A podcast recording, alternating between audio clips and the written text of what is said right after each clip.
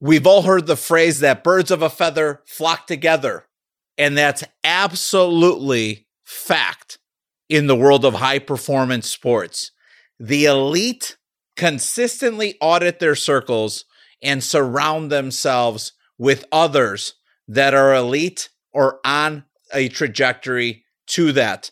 They play with the best, hang with the best, and they train with the best. High performance athletes and the greats of all time have consistently seen their performance on the field, on the court, as a top priority to invest in when they're not at practice or in the game. My conversation today is with the gentleman who's one of the best of the best in the world of training and developing high performance athletes around speed, agility, and strength. He uses his knowledge and experience to train thousands of aspiring professional athletes or current athletes in leagues like MLB, NBA, NFL, and NHL, pushing them all to reach their peak performance and the vision that they have for their life. Welcome to At the Podium. Hello again, and welcome to At the Podium with Manuel Amezcua. I'm a financial advocate, CEO, husband, father, and massive sports fan. I'm obsessed with encouraging people to dream and attack their unique vision for their life so that they can inspire others to do the same. I built this podcast specifically to share the stories of some of the highest performers in my life and help convert those stories into lessons to help you get closer to your dreams and the vision you have for yours. Folks, today my guest is Jim Kielbaso. Jim has trained thousands of aspiring professional athletes and active athletes at all levels of competition in various sports, ranging from the NFL, NBA, MLB, NHL. He's the owner of Impact Sports Performance based out of Novi with locations in Brighton and East Lansing. He's also the president of the International Youth Conditioning Association and a sports performance business consultant well known across the country. He's a man of great knowledge and author of three books. I loved hearing about so much from Jim, but a couple of the things that really stood out to me was we've got to provide people an exceptional training experience. We've got to deliver information without emotion, and we've got to be investing in others who know how to do it at a high level. He referenced Joe Ehrmann's book, Inside Out Coaching, and so much more. I know you'll find value in today's conversation. Enjoy my time with Jim Kielbaso. So we're here today with three time author, a high performance coach around speed, agility, and strength to some of the top performers in sports, the owner of Impact Sports Performance, and president of the International Youth Conditioning Association. We're here today with Coach Jim Kielbaso. Jim, thanks for being with us. So happy to be here.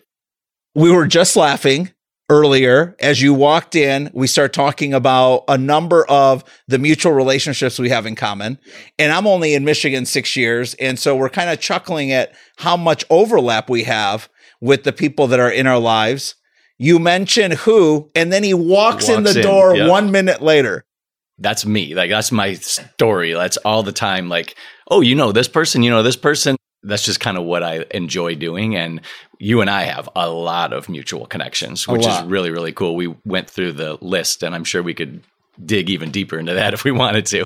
You mentioned Connor Cruz and then he just literally walks in the door a second later. So that's awesome. Obviously, you've dedicated your life to sports. Really excited to unpack a number of different topics, especially that. But like with all of our guests, everything seems to start somewhere and I love hearing and sharing with our listeners about your childhood.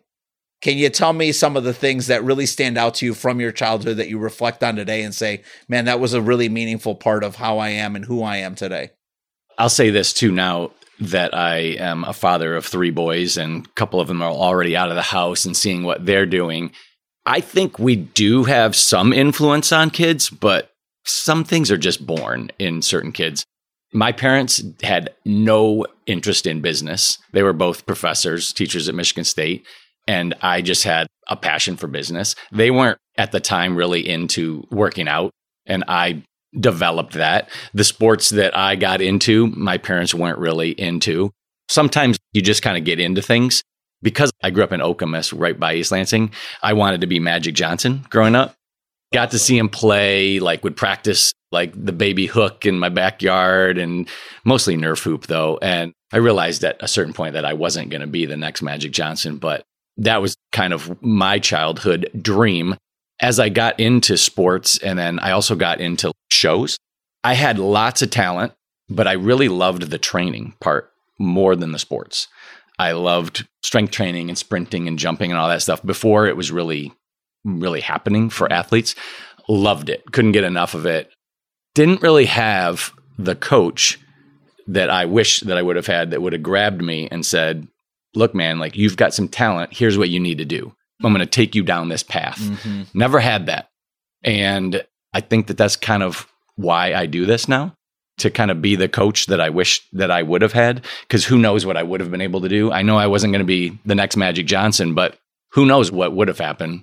My high school career was kind of like high school musical. I was in sports and then I got to be the lead in our show. It happened to be Grease. And oh. all my friends that were athletes joined and were like in the gang, just like High School Musical. I swear yes. to God. And like they were all dancing, doing Grease Lightning. It was literally like High School Musical. It was really fun. That also gave me a different appreciation for some of the stuff that I do, like how we move. But as I got into dance, which was actually my minor in college, I really got into how the body moves and how coordination works and started thinking, well, if we can do this for dance and figure out how to be more coordinated in combinations and moving in a different way, we've got to be able to do that for athletes. And at the time, people weren't really teaching speed and agility. And that is part of what got me into teaching speed and agility. And that is what my first book is about. My book was the first book to really unpack for coaches how to teach speed mechanics. So that was the motivation there in a strange way because it kind of came from another world. I want to come back to a comment you made about not having had that coach. Oftentimes I think about whether it was it growing up in sports.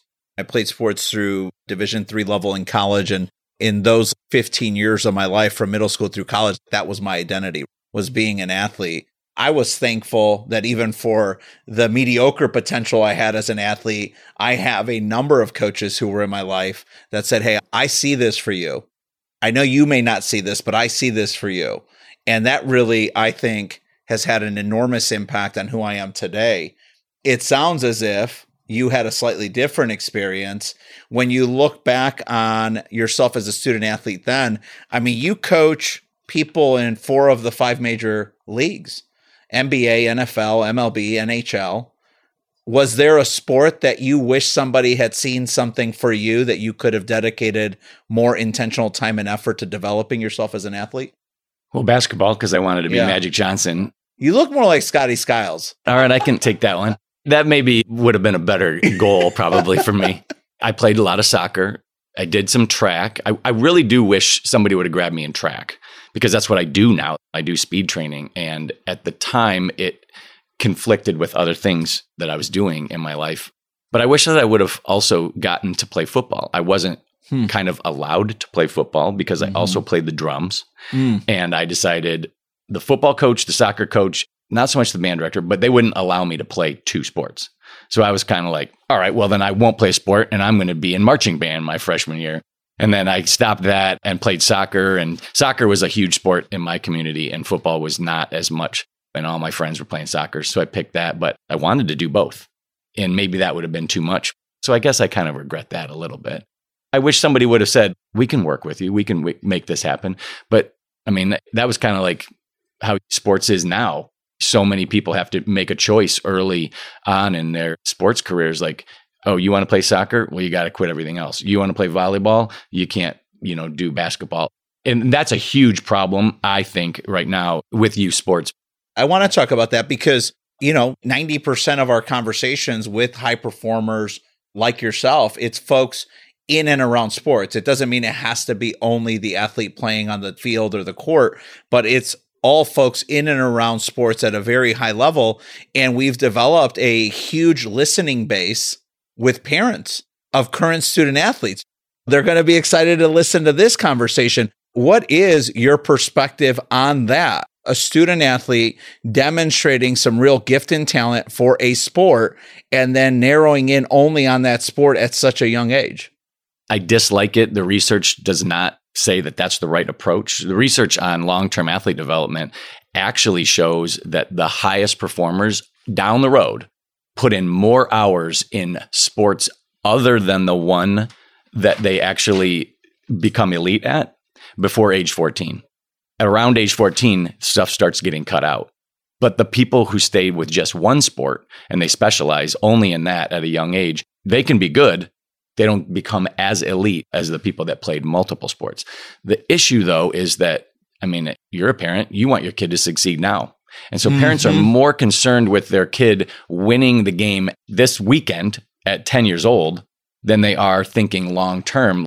No 10 year old is going to achieve his or her potential in sports at least that doesn't come until past 18 but we're so consumed with well my kid's got to perform this weekend so that they can make the team and they can stay on the team or they can enjoy sports. And really, it's the long term approach that needs to be taken. And even more so, what I see is that a lot of parents and now coaches, a huge thing has changed in the last 10 years where it's all about skill development, especially at an early age. And I'm not saying that you shouldn't develop skills, like do your pitching lessons and dribble mm-hmm. the ball and shoot it and practice all these things. But the window for developing all around athleticism, body control, coordination, speed, agility, that closes way earlier in an athlete's career than the ability to improve skills. The idea in a perfect world would be to develop a wide base early on of athleticism. Then athletes can take that athleticism and they can apply it to the sports skills later on in their lives. If you try to invert that and work only on skills early mm-hmm. on, but you don't develop the athleticism, it's very difficult to take, say, someone that's not as gifted athletically, mm-hmm. but really good at their skill and turn them into an athlete. It's almost impossible. And you see those kids that are really good in the Little League World Series, they're not pitching in the regular World Series almost never. Very rarely does that happen. It's people who take a little bit longer approach. Can we unpack athleticism a little bit? I think being the father of a 15 year old and a 13 year old right now, and obviously I'm their father, so I think they're amazing, right? Of course, uh, as, as, we should all think, yeah. right? But they are exceptional student athletes, and I think that gives me great pride in knowing that they attempt to do a good job of juggling being a servant leader and a great teammate every day, caring about school, and then caring about how they show up on their team. What's the advice you would give me around how can I take the word athleticism and maybe box it in a little bit to four or five things that I could be providing them as a runway to develop their athleticism at the age they're at right now? What are the things that I should be helping provide access to so that they develop athleticism? Coordination, which is going to come from doing lots of different things playing other sports, playing games in the backyard, playing catch, just doing things that aren't necessarily an organized sport. That right there is a huge issue. Kids don't do unorganized things anymore. if a kid's going to play sport, it's like, all right, you got to take me to practice, and there's going to be a coach there who's going to set it all up yeah, no. and make it perfect. You just don't see kids making up rules in the backyard and making up games as much anymore. It's interesting. A soccer club told me that they understand that the kids need to do other games and other things. And they said, if you come in and do it, the parents will look at you and think like, oh, there's a reason that they're doing this. They said, if we do it as soccer coaches, parents look at it and say, I'm not paying for this. This is a waste of time. Teach my kid how to play soccer. It's funny. It's almost comical, yet it's sad at the same time. So if you can get your kids to do other things, it's really dependent on like who's in the neighborhood does the parent have time to like go out there and do some stuff if they're not getting it elsewhere?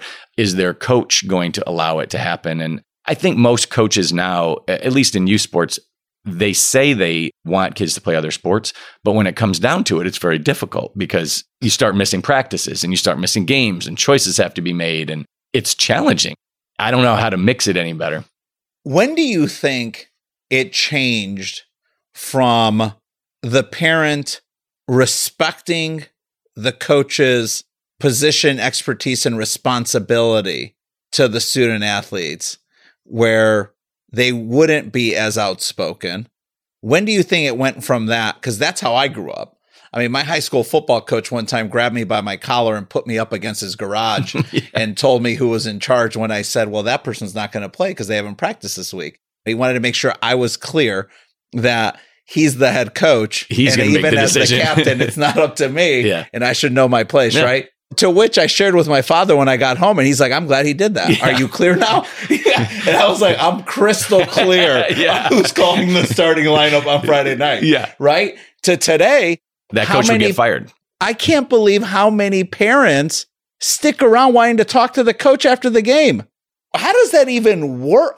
like, what happened? Um, the internet.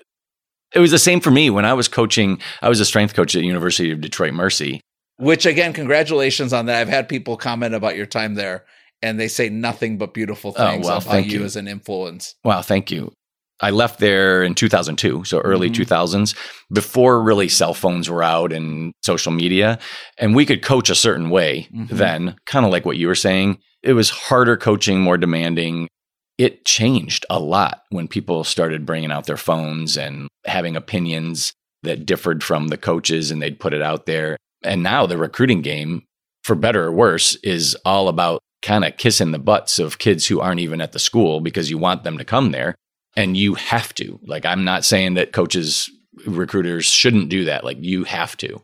But it is just different than it was 20 years ago, for better or worse. You know, probably in a lot of ways better. But I believe that kids can get a lot more out of themselves if they have a coach that coaches them hard than somebody that just kind of lets them do what they want to do. But a lot of kids aren't used to that these days. So it's a different style, I think.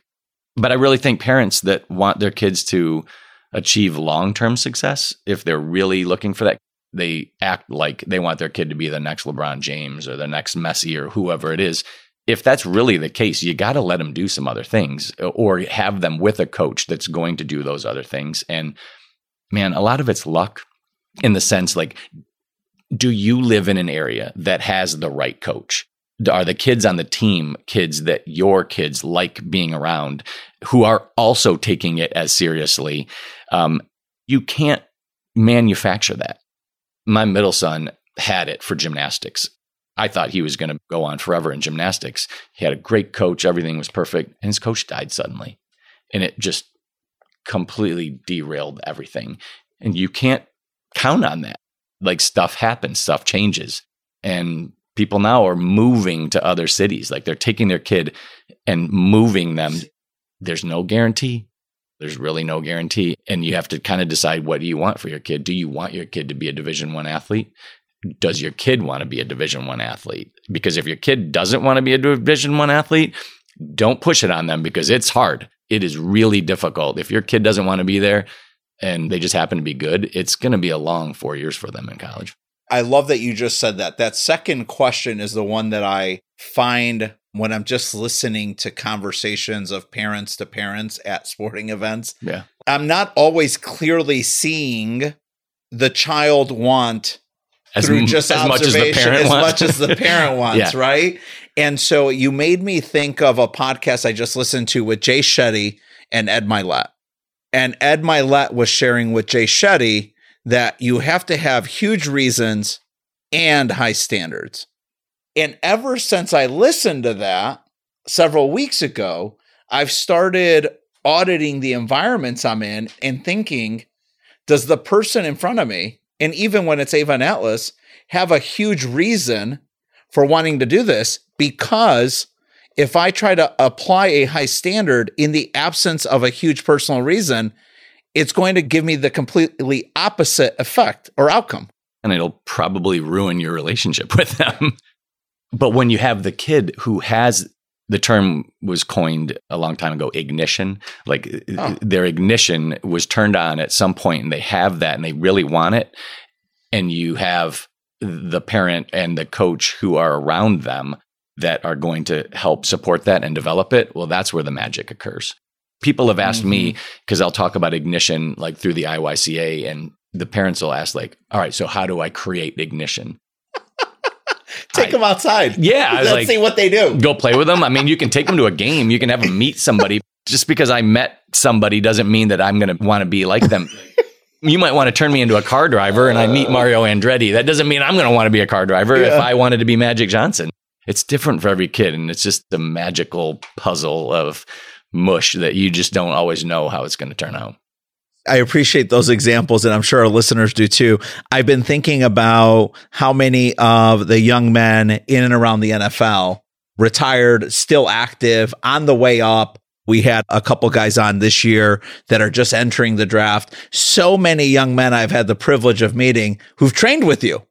And I hear a couple consistent things about simplicity, clarity, defining exactly what the expectation or the objective is for doing a drill or an exercise. Just great communication, really helping them understand the why. I hear that kind of consistently from them. Even Bennie Fowler, who now is an OG, eight years in the NFL, and he spoke so highly about you. That's how we first met. He trained with you all the way back from his days at Country Day through his years in the NFL. They say very similar, consistent messages about your impact, your influence as a mentor, advocate, and coach to them. Who helped shape that for you? First of all, that's very kind of you to say. And I do think that fundamentals, that's where the magic is. People think nowadays that you have to do these different things that nobody knows if they actually work. Yet we know that fundamentals do work but they're not as sexy as doing different things that are made up and look cool. But fundamentals, that's where the magic is, is living in that consistent world of doing things over and over again to force your body to adapt and learn how to do it correctly. There's a reason that Steph Curry can shoot like he does. From what I understand, he wouldn't leave the gym until he made 10 shots in a row without hitting the rim. Even if he made the shot, if it hit the rim, he started over you just don't get people who are willing to do that much mm-hmm. of the same thing over and over again. But that's where the magic is. Jake Butt, he even at one point in his NFL career, he texted me and he said, Hey, I think I need to get back to the Jim K basics. I'm going to do X, Y, and Z. What do you recommend on this? And I was like, Yeah, why? Like, that's what works. Like, do that. Like, yes. keep doing that. That is what's going to help you. And I just love hearing that kind of stuff there's a lot of good coaches that I have worked with that I'm not necessarily just like, but I will try to be a little bit like them. And then I, I, do a lot of reading. I listen to a lot. Like I never was around John Wooden, but John Wooden, I would say, is kind of a mentor of mine because I would read about how he would treat athletes with respect, but with clear boundaries mm-hmm. and uh, expectations. And to me, that's always just been a huge part of what I do. There's a book called Getting the Best Out of Others that really helped me understand how important positive feedback was, more so than the negative feedback in anything. That's how you're going to get people to repeat a behavior is by mm-hmm. explaining to them that they did it correctly and how they did it correctly. So in a lot of my coaching, I don't mind telling people like, oh, that one wasn't good and just delivering information, like John Wooden always said, just deliver information without the personal attack. Yeah, that one wasn't good because you whatever your foot mm-hmm. landed in the wrong place. Oh, that one was good because mm-hmm. X, Y, and Z. Like telling them why they did it correctly. Mm-hmm.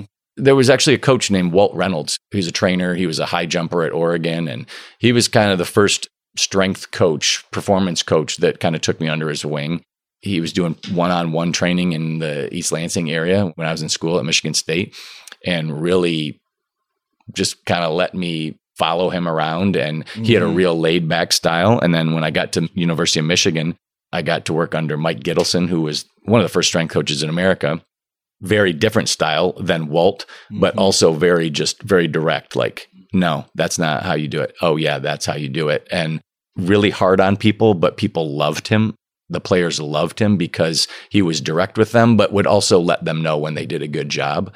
And uh, Ken Mannie, who was the strength coach at Michigan State forever, was very much the same. He talked about how hard he was. People always remember how hard he was on kids. Sure. But the kids also remember how much he loved them up when the time was right. So I tried to take that into a lot of what I did and and I never minded actually I thought it was the right thing to do to kind of develop somewhat of a personal relationship with athletes. So I have athletes pouring out their deepest darkest secrets cuz I like to listen, right? I feel like I can support them in that way. I'm a huge fan of our friends at Sport of Kings out in LA. And as a listener of this show, you've got to check them out. Sport of Kings is an LA based clothing brand that was started by two surfers and longtime friends. The story is incredible. They carry a wide range of premium tees, hoodies, sweats, caps, and more. And they're designed in house, folks, made locally in Los Angeles and Orange County. Samantha and Ava and Atlas say, Dad, you're either in a blue suit and white shirt or Sport of Kings. And they're right. That's about it. Don't forget, Sport of Kings is a homegrown brand focused on quality over quantity. And if you go check them out online at SOKFY, so basically, Sport of Kings Forever Young, SOKFY.com and use the promo code PODIUM. You'll receive 20% off your entire order. Again, that's SOKFY.com and use the promo code PODIUM at checkout for 20% off. And now back to the show. Just based on a dozen or so of those young men that we have in common in our lives, like I could completely see that based on just how they've reflected about you in previous conversations. It's a lot more than just you at Impact. And I see the shirts everywhere. Like I was just at Ava's soccer game at Detroit Country Day last night, and there was a young man walking out of the weight room with like six student athletes locking up. He was wearing Impact Sports Performance. I'm guessing you have partners and teammates at Impact that are impacting and developing young men and women all over Southeast Michigan. Is that right? That's exactly right. Can you share a little bit about the story behind Impact, the vision yeah. of where that came from, what it looks like today, and, and maybe the two to three areas that you and your team are just absolutely obsessed about being the best at? So when I left University of Detroit, I helped open another training center up in Wixom. That was back in 2002 before sports performance was really a business. Instead of selling people on sports performance, we were trying to explain what the heck we were doing at, at that time. People literally didn't understand like why we were open. They didn't understand that we had the solution until people started getting results and then the word started spreading. Fast forward before COVID, a hospital system purchased our training center. It was not a good fit. During COVID, obviously everything shut down and I asked them to terminate me actually so that I could get out of my contract. And they did. They were very good about it. And that's when we opened Impact. So I opened an in person training business during COVID. Pretty smart, huh? but all my staff came with me and they are amazing. I had a list of names for the business and Impact was like kind of on the other list. And mm-hmm. I was putting it out to my friends. What do you think of these names? Mm-hmm. Rank the names. And I gave my wife the, the results one night and she looked at me and she's like, why do you keep bothering with these other names? And I was like, what do you mean? She goes, what does everybody say in like cards that they write you and text messages and phone calls and emails? They all say like, oh, what an impact you made on my life. Yes. What an impact you made on my career. What an impact you made on my sports career. She's like, that's the name. It's impact. And I was like, oh yeah, you're right. So that's why we chose that. By the way, my wife she has this sixth sense, like gut feelings, like I've never experienced with any other human being in my life. I tried to fight it for a long time, but I've learned like when my wife thinks something and feels it, there's something there. Don't don't mess with that. My whole staff jumped on board and we started getting after it. One of our employees like put a camera in front of kids' faces and said, you know, what do you like most about Impact? And like almost everybody mentioned something about how much the trainers care about them and Uh, it's like a family atmosphere and they want us to do better. And I've had lots of comments from kids and families through the years.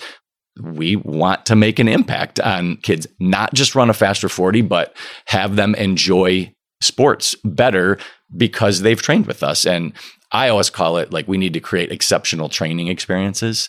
Because if you have an exceptional training experience, you're going to enjoy sports more. You're going to develop confidence. I've seen it now with my own kids. Kids are going to go home, and if they're enjoying sports more, it's a much better atmosphere at home. When your kids are struggling in sports and there's a bad coach or they're feeling not so confident, the dinner table is not the same. And the conversations you're having with your kids are just not the same. Having those exceptional experiences is something that we really pride ourselves on. And then really digging into the science. We have a lot of coaches and parents that will see us do our evaluations and kind of come up with our programs. And they're like, whoa, I've never seen this. And some just really cool things like Cody White that plays for the Steelers. His dad, when he was working for the Lions, was referred to me from the Lions staff. And Cody came in and I videotaped him doing like accelerating because he had to run 40s for college recruiting camps. And I broke it down, changed it, and did it. And Sheldon, the, the dad, was like, Oh my God, I've never seen anybody do that. And my staff, we're like, Well, this is just what we do. This is what we do. And it's really fun because it's mundane to us. It's fun to have somebody else come in and say, like, wow, I really yeah. appreciate this. And that kind of gets us going. And then we realize, like, okay, well, if I'm doing this for the kid and I can also get a good experience and results, this is going to be pretty good. So that's kind of what we do. I can really appreciate that example you just gave with Cody White. I think sometimes as parents, our intention is to give our children the very best of everything we can. But a lot of times we just don't even know what the best is. So, what are the things that the parent should be like looking out for that are maybe signs or leading indicators that say, hey, maybe they should reach out to Impact. Maybe they should sign up for an assessment. And I say this because I told you about my good buddy David Kwan. Yeah. He just put his son Andrew, who I love, Andrew Kwan, Detroit Country Day. This kid's gonna be the next Jeff Bezos. I love that. And I think the world of Andrew. And he just did his assessment with you and the team, and he came back with that same sort of like, aha, like wow. And here's a young man who's been playing sports at a very high level for a long time as a 13 year old. And David, his dad, took him to Impact just last week and he came back with like an aha moment. What should we be looking out for to know, hey, maybe we should reach out? Thank you for this amazing sales pitch. Well, it just happened. I know. I, I told I told you I can't even get you out of my life. Elena, I cannot get your husband out of my life. we get all the time like parents calling saying, I know this might sound weird, but I think my kid runs funny. we all think that. Yeah. And every time I laugh, I'm like, no, that doesn't sound weird. Like, we hear that all the time. Uh, but the ability to run fast is a huge determinant in success in a lot of sports. So if kids are having trouble running not just fast, but smoothly and coordinated and being able to stop and start and turn and change direction, if they're having trouble with that, it decreases their enjoyment of sports.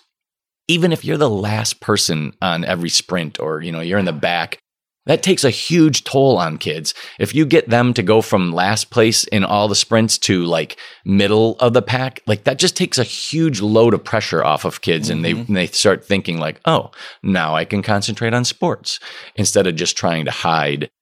I know for myself, I had lots of lots of experiences where I just tried to like get through things and hide so nobody noticed that I wasn't mm-hmm. good at something. Mm-hmm. And it didn't work out. I still can't kick very well with my left foot because when I played soccer, I tried to always just like get through the drills and not mm. get better rather mm-hmm. than like let's let's make mistakes. Let's not worry about like being judged. Let's make the mistakes over and over again until we can do them better.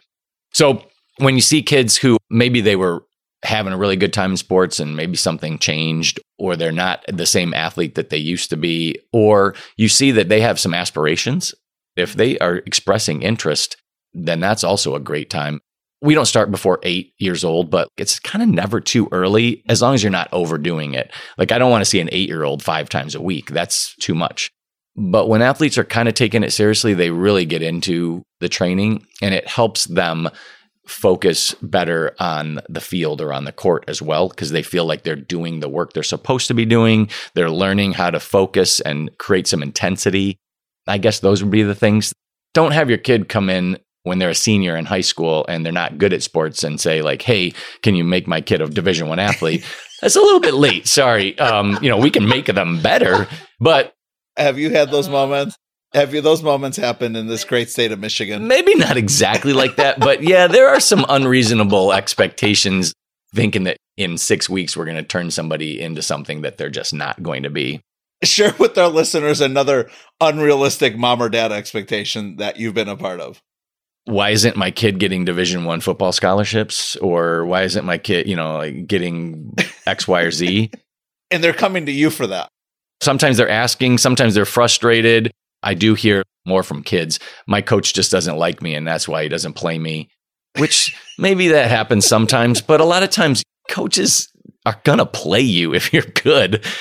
You know, and you're a good teammate. Yeah, right? like if you're a good collaborator on the field during the game. Yeah, and I always have to then start unpacking it for them. Like, well, when when did you start feeling that way, and what do you think you did? And I will say that a lot of it does come down to communication. Kids can get put in a doghouse really fast. If a kid shows up at, say, college or in high school or a club sport and they do something wrong, coaches don't forget that for a long time and once you get put in the doghouse, I do think it's very important to have a conversation with the coach and say, like, hey, I know I did this. Like, you got to put stuff out there and be honest.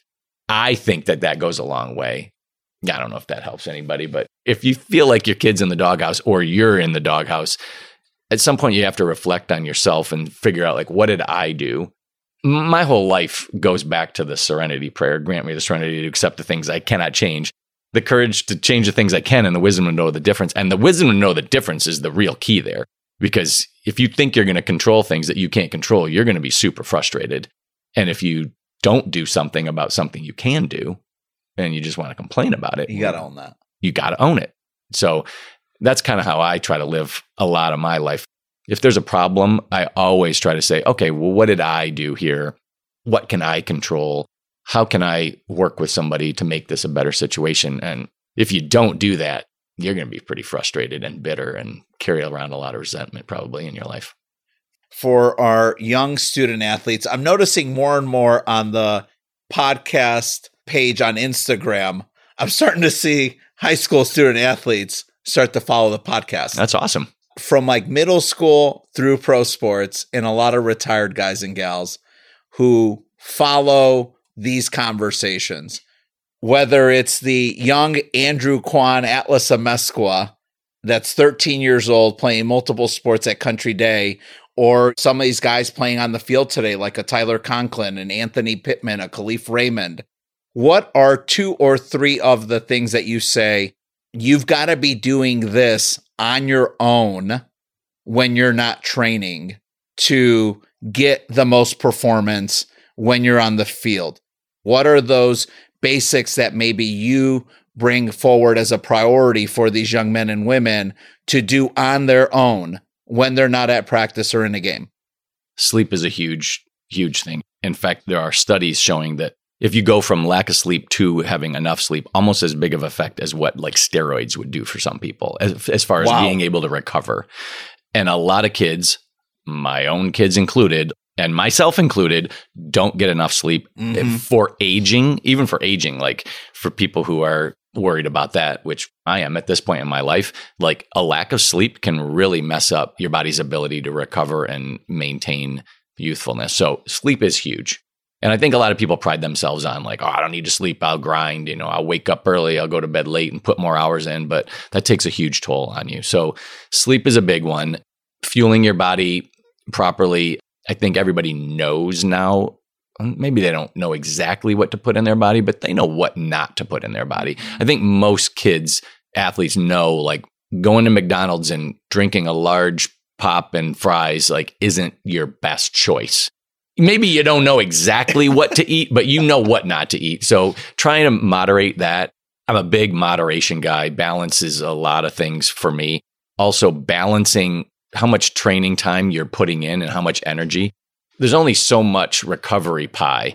So you want to be efficient. You want to do the things that are going to give you the most bang for your buck so that you can recover from those things and pick the right things. You don't need to beat the brakes off of yourself every single day. I think that there's this mentality that people are like addicted to fatigue in yes. the sense like, oh, if I'm not puking every single workout, like I'm not working hard enough. Well, you don't have to be like that every single day. That's going to break you down. So taking time off. I never would have said that before.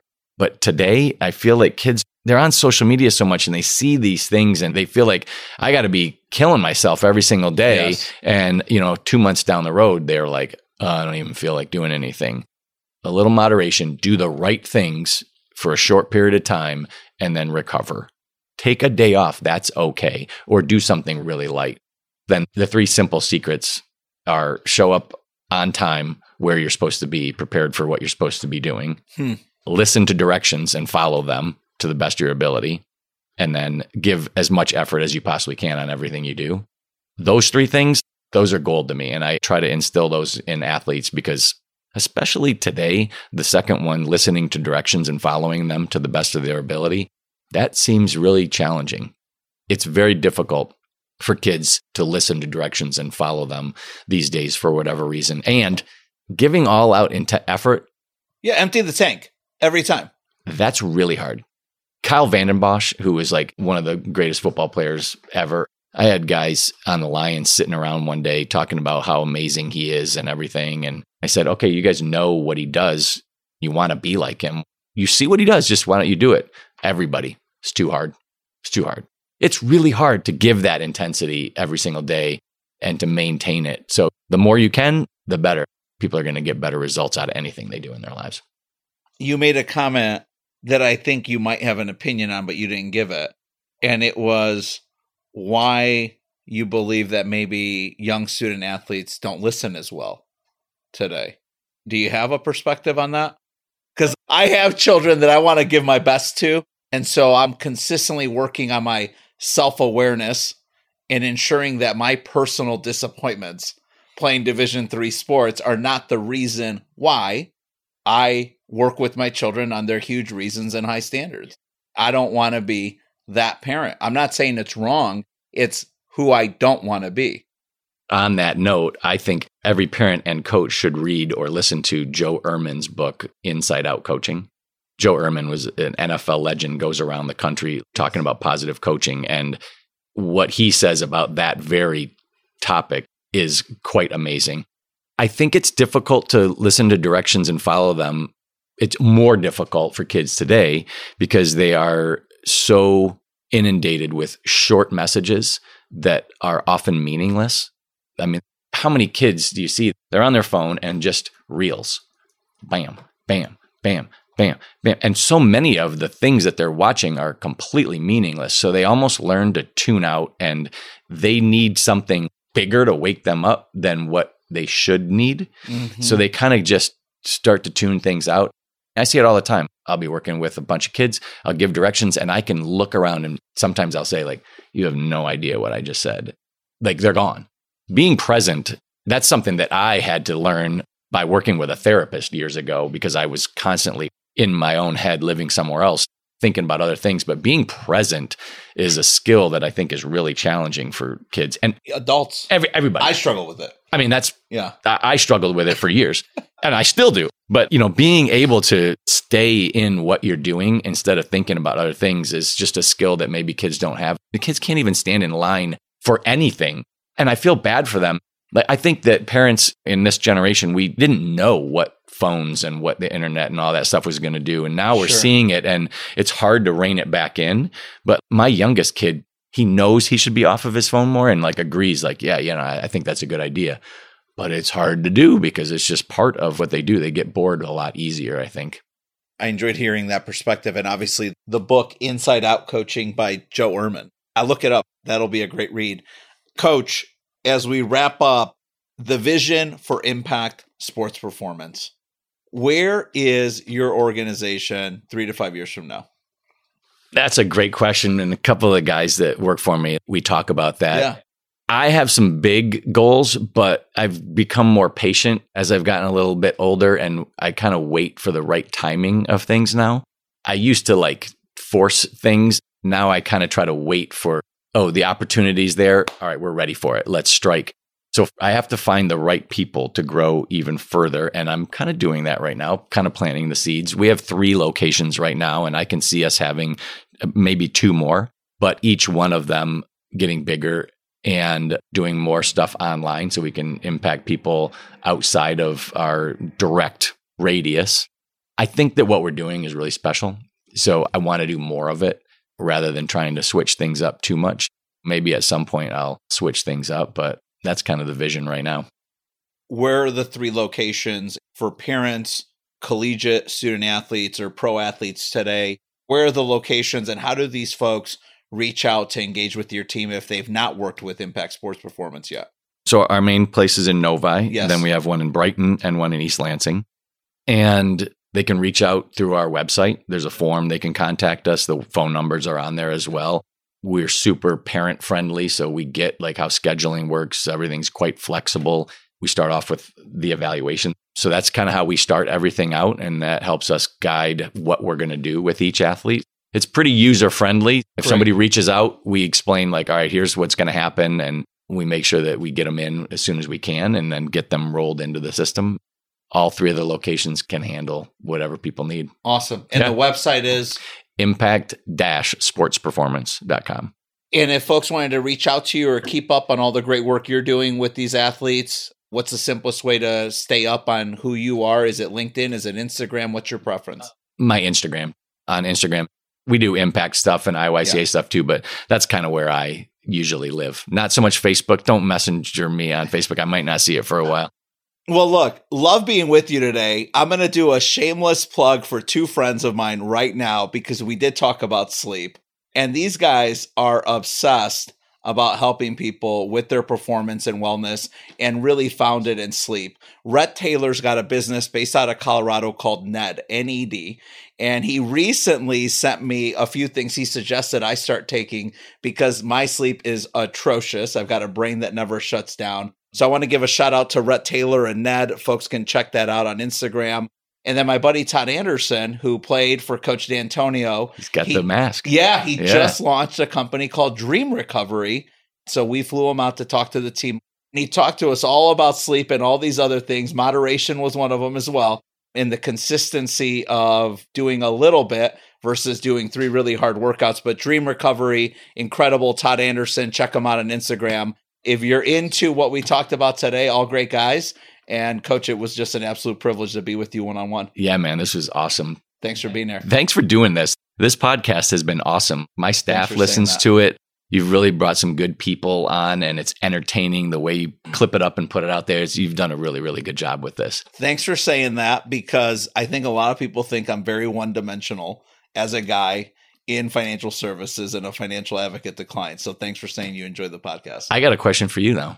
Because I've asked people, I'm like, why is he doing this? This is a lot of time. like he doesn't have to do this. And everybody and, and and there seems to be no like reason other than like you just like it and you want to put good stuff out there. It, which I think is amazing. I appreciate you saying that. I think I've always been obsessed about high performers in the world of sports. Hmm. And I have met many, many very successful people in business. And one of the most common characteristics about their childhood and their journey into boardrooms and CEO offices and being incredibly successful entrepreneur or philanthropist was a childhood in sports. And I've just found that some of the most successful humans in the world are recovering athletes, whether they finished in high school, college, or in the pros. And so I love peeling back the layers on the story of your life, your why, the core values, the beliefs, the tactical systems for executing at a high level, and packaging those up into lessons that we can all learn from. And selfishly, I'm like weekly learning mm. from the guest in the other chair and taking notes and applying things forward in my life and in the lives of the people in, you know around me. So, so thank you. That's for a you. great reason. Yeah, appreciate you. It's been great. All right, coach. Thanks. Folks, thanks so much for listening, and thanks to my guest, Jim Kielbaso. Connect with Jim on Instagram at Jim Kielbaso, K I E L B A S O. If you like what you heard today, please be sure to follow, rate, and review at the podium on Apple, Spotify, or wherever you get your podcasts. You can follow the show on Instagram, YouTube, and TikTok at podium underscore podcast. Post about the show and tag us, and we'll repost to share our gratitude. Also, as always, please consider telling a friend about the show. Friend to friend is still the best way to get the word out and share these great conversations with some of the best in the world of sports. See you next time.